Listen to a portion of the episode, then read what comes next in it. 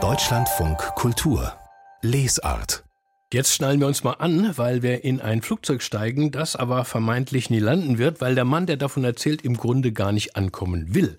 In New York nämlich, wo seine leibliche Mutter lebt, die er bislang nur einmal getroffen hat. Denn er ist ein deutsch-iranisches Adoptivkind, aufgewachsen in einer urbayerischen Familie, wo das lange keine große Sache war, dann aber doch irgendwann und irgendwie. Und jetzt macht er sich widerwillig daran, darüber ein Buch zu schreiben. Eine Geschichte in Fetzen, wie es einmal heißt. Und diese lesen wir jetzt im neuen Roman von Franz Dobler. Er ist im Studio. Guten Morgen. Guten Morgen. Wir müssen nicht lang drum rumreden, Herr Dobler. Es ist Ihre eigene Geschichte.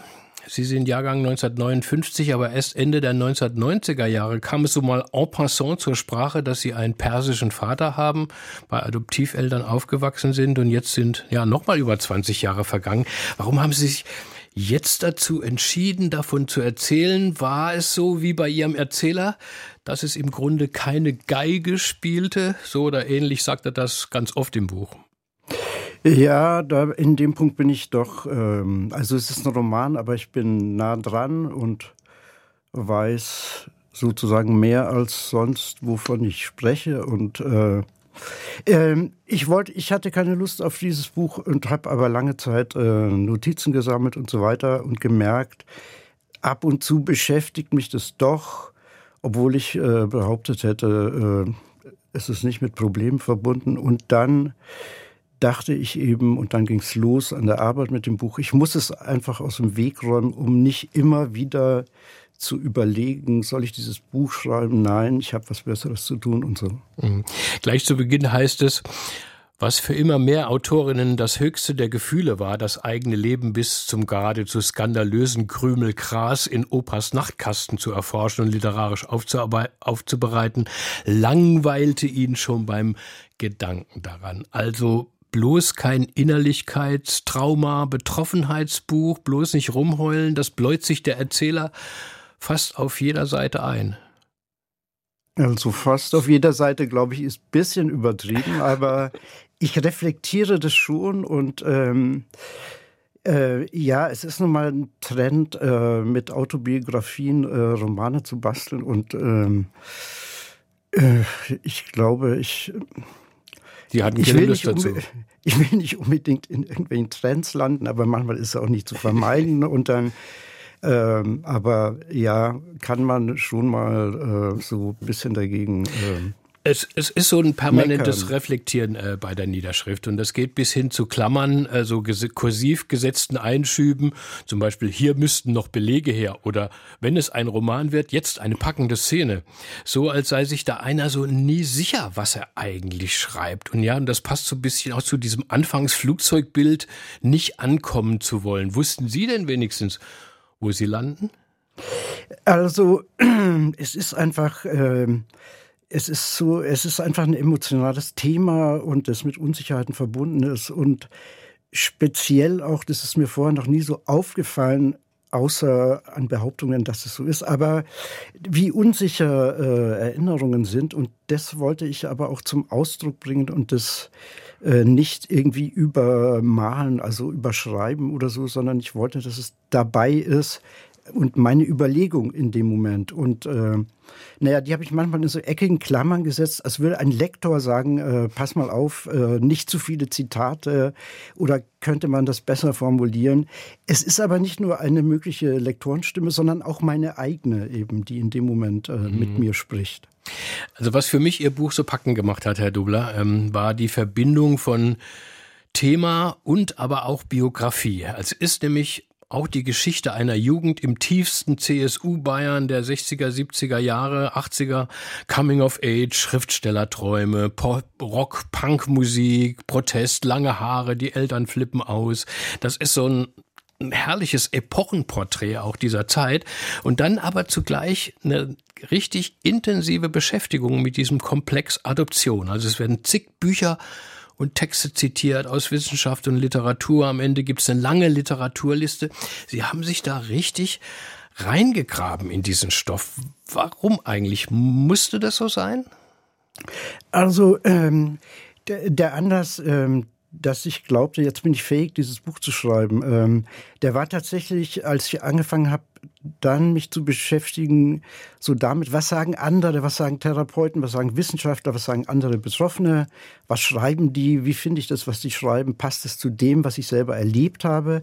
Das war so für mich eigentlich der Motor, ähm, dann richtig damit zu arbeiten, ähm, auch weil natürlich äh, diese Art von Beschäftigung im Grunde einfacher ist, als sich mit sich selbst zu beschäftigen, was mich eben dabei nicht so interessiert hat. Deswegen habe ich dann versucht, eben das zu verbinden und, äh, und das waren die interessanten Beobachtungen, also abgesehen davon, äh, dass ich mich an Sachen erinnert habe, die mir überhaupt nicht mehr mhm. präsent waren, ähm, dass das Spektrum ähm, an, an dem, was man damit erleben kann, gar nicht so groß ist. Das heißt, ich bin auf viele Sachen getroffen, die ich selber eben auch kannte. Zum Beispiel die, äh, die Unsicherheit, wenn man überhaupt nicht weiß, wer sind die, äh, wer waren die erzeugenden Eltern und erfährt es später und dann die Überlegung, was stelle ich damit an, was passiert, wenn ich zum Beispiel eben die leibliche Mutter finde, was passiert, wenn die Tür aufgeht, kommt da eine Person, die ich sofort überhaupt nicht leiden kann, habe ich einen Fehler gemacht und so. Mhm.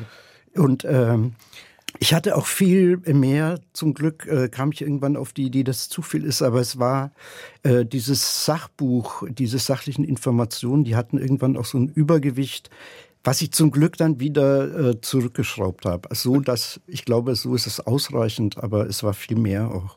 Da, da kommen aber auch so äh, grotesk drastische Aspekte ins Spiel. Zum Beispiel, dass es ganz viele Serienmörder gibt, die Adoptivkinder waren. Also vom New York City Slasher Joe Rifkin bis hin zum deutschen Kinderschändermörder äh, Jürgen Bartsch. Eine Liste schließlich von dreißig Namen hat ihr Erzähler. Und äh, der ist ver- ungemein fasziniert davon. Äh, Beim Lesen denkt man sich, okay, aber was, was soll man denn daraus jetzt folgern, ne? Dass jedes Adoptivkind äh, solcher Art gefährdet ist? Das wäre doch grotesk, oder? Ja, ähm, das war wirklich so ein, äh, so ein äh, knalliger Input in, in einer New Yorker Sitcom, Seinfeld.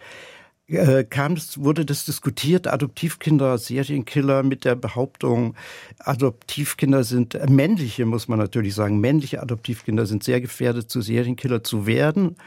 Und ich wusste in dem Moment, als ich das gesehen habe, das ist nicht nur ein Gag, sondern irgendwas steckt dahinter. Und das habe ich mir dann genauer angeschaut. Und es gibt äh, obskure Wissenschaftler mit irgendwie Statistiken, die im Grunde gar nicht genau überprüfbar sind, wo diese Behauptung auftaucht, die in der Wissenschaft, soweit ich gesehen habe, äh, überhaupt nicht akzeptiert ist. Aber immer wenn sowas vorkommt, also irgendwo passiert ein Mord und dann kommt raus, ja, der Typ war ein, ist ein Adoptivkind. Boulevardmedien greifen das dann sofort auf mit äh, vielleicht Behauptungen oder man könnte vermuten. Also da ist es plötzlich präsent und das fand ich eben interessant und war ähm, gleichzeitig wütend, dass also ähm, im Grunde diese etwas schwachen Personen, und das kann man äh, sagen, dass Adoption auch mit so, in dem Sinn mit Schwäche verbunden ist, weil es so ein Problem äh, Problemkreis dabei ist, den eben andere Leute so nicht haben, dass auf die mit derartigen bescheuerten äh, Behauptungen losgegangen wird. Das hat mich so interessiert. Kommen wir jetzt zurück zum Sohn von zwei Müttern, äh, Herr Dobler. Er war vier Monate alt, äh, noch ein Säugling, äh, als er adoptiert wurde. Die leibliche Mutter war lange verschwunden, der persische Vater noch mehr. Es war ein One-Night-Stand, wie man später erfährt. Und dann wird es aber doch herzzerreißend, wenn es zur ersten Begegnung mit der Familie der leiblichen Mutter und schließlich ihr selbst kommt. Ähm, da mussten Sie, habe ich mir vorgestellt, ähm, vielleicht auch selber schlucken beim Schreiben. Es war nämlich richtig schön und gar nicht jetzt tragisch umflort, ne? Ja, beim, ähm, also schön, dass Sie das Herz zerreißen, denn äh, das finde ich in dem Fall ganz gute ja, Beschreibung. So, ist so. Ja, in dem Fall ist es ein Kompliment, glaube ich. Aber beim Schreiben ist es dann doch ähm, in dem Sinn nicht mehr so gefühlsbeladen, äh, weil man etwas beschreibt, was man sozusagen entweder schon durchlebt hat oder im Kopf sich schon irgendwie mit Buchstaben zurechtgelegt hat. Aber ja, genau. Ja, die Geschichte ist schon doll, wie, wie sie die überhaupt auftreiben. Und der Erzähler will eigentlich gar nicht. Nur zwei Freunde, die mitfahren, die bringen ihn, ihn, ihn dazu. Umgekehrt ist es aber dann wieder mit dem verschwundenen leiblichen Vater. Die Frau des Erzählers äh, sagt an einer Stelle, ja Mensch, wieso interessiert der dich denn null? Äh, ist doch auch nicht normal. Und, und der Erzähler reagiert dann unwirsch, kein Funken Neugier. War das wirklich so? Ja, in dem Moment ist der Erzähler auch wieder nah bei mir, äh, kann man sagen. Ähm, es ist so, ist natürlich auch in diesem ganzen ähm, Komplex äh, mit den verschiedenen Personen, die damit zu tun haben, also Kinder, Adoptiveltern, leibliche Eltern, ein, ein besonderer Punkt, diese Entdeckung. Also ähm, was passiert, wenn aus der Unwissenheit dann irgendwie Wissen kommt? Und äh, da habe ich eben... Ähm, tatsächlich nur äh, beobachtend gesagt, es ist eben so, ähm, dass diese Person im Gegensatz zur leiblichen Mutter, äh, Entschuldigung, äh, nicht interessiert, ohne erklären zu können oder auch ohne diese Erklärung entdecken zu wollen, dass es eben äh, so ist. Also da würde ich jetzt sagen, äh, ich weiß es nicht, aber es ist. Ist eben so. Also, und da, das ist vielleicht das Beispiel. Natürlich ähm, ist es ein Roman, das heißt, in dem Moment hätte ich sagen können, okay, jetzt kommt aber ein langes Kapitel und der Romanheld äh, macht sich in Persien auf die Suche und da und da kommt das und das dabei raus. Aber ich dachte in dem Moment, ähm, äh, das war auf irgendeine Art äh, too much und ich dachte... Es ist auch einfach, immer zu irgendwas eine Geschichte dann äh, dran zu klatschen. Klar, das wollte ich nicht. Herr Dobler, beim Lesen denkt man natürlich nur dann automatisch sich auch in den Stoff rein und denkt, ah, was ist denn eigentlich mit dem Vater? Am Ende wird aus der Geschichte in Fetzen ähm, dann doch ein richtiges Buch. Wenn Sie es jetzt selber angucken, ähm, wie geht's Ihnen damit? Äh, sind, sind Sie erleichtert? Haben Sie es vom Hals geschafft und jetzt bloß weg aus dieser Psychozone Adoption, wie es einmal heißt? Also es war schon ähm, eine andere und schwierigere Arbeit als äh, zwanzig Bücher, die ich zuvor geschrieben habe. Und ähm, insofern... Äh, bin ich auf jeden Fall froh, dass ich das durchgestanden habe und weiß, es wird keinen zweiten Teil geben. Und äh, ich habe dabei viel erledigt, was mich so äh, literarisch jetzt nicht mehr beschäftigen wird. Vermute ich mal. Wer weiß, was noch passiert. Ja. Aber ja, genau. An einer Stelle. Nein. Dankeschön, Herr Dobler, dass Sie bei uns waren hier am Deutschlandfunk Kultur. Alles Gute. Vielen Dank für die Einladung. Und Ein Sohn von zwei Müttern, der neue Roman von Franz Dobler, ist im Tropenverlag erschienen mit zweihundertvierundzwanzig Seiten für zweiundzwanzig Euro.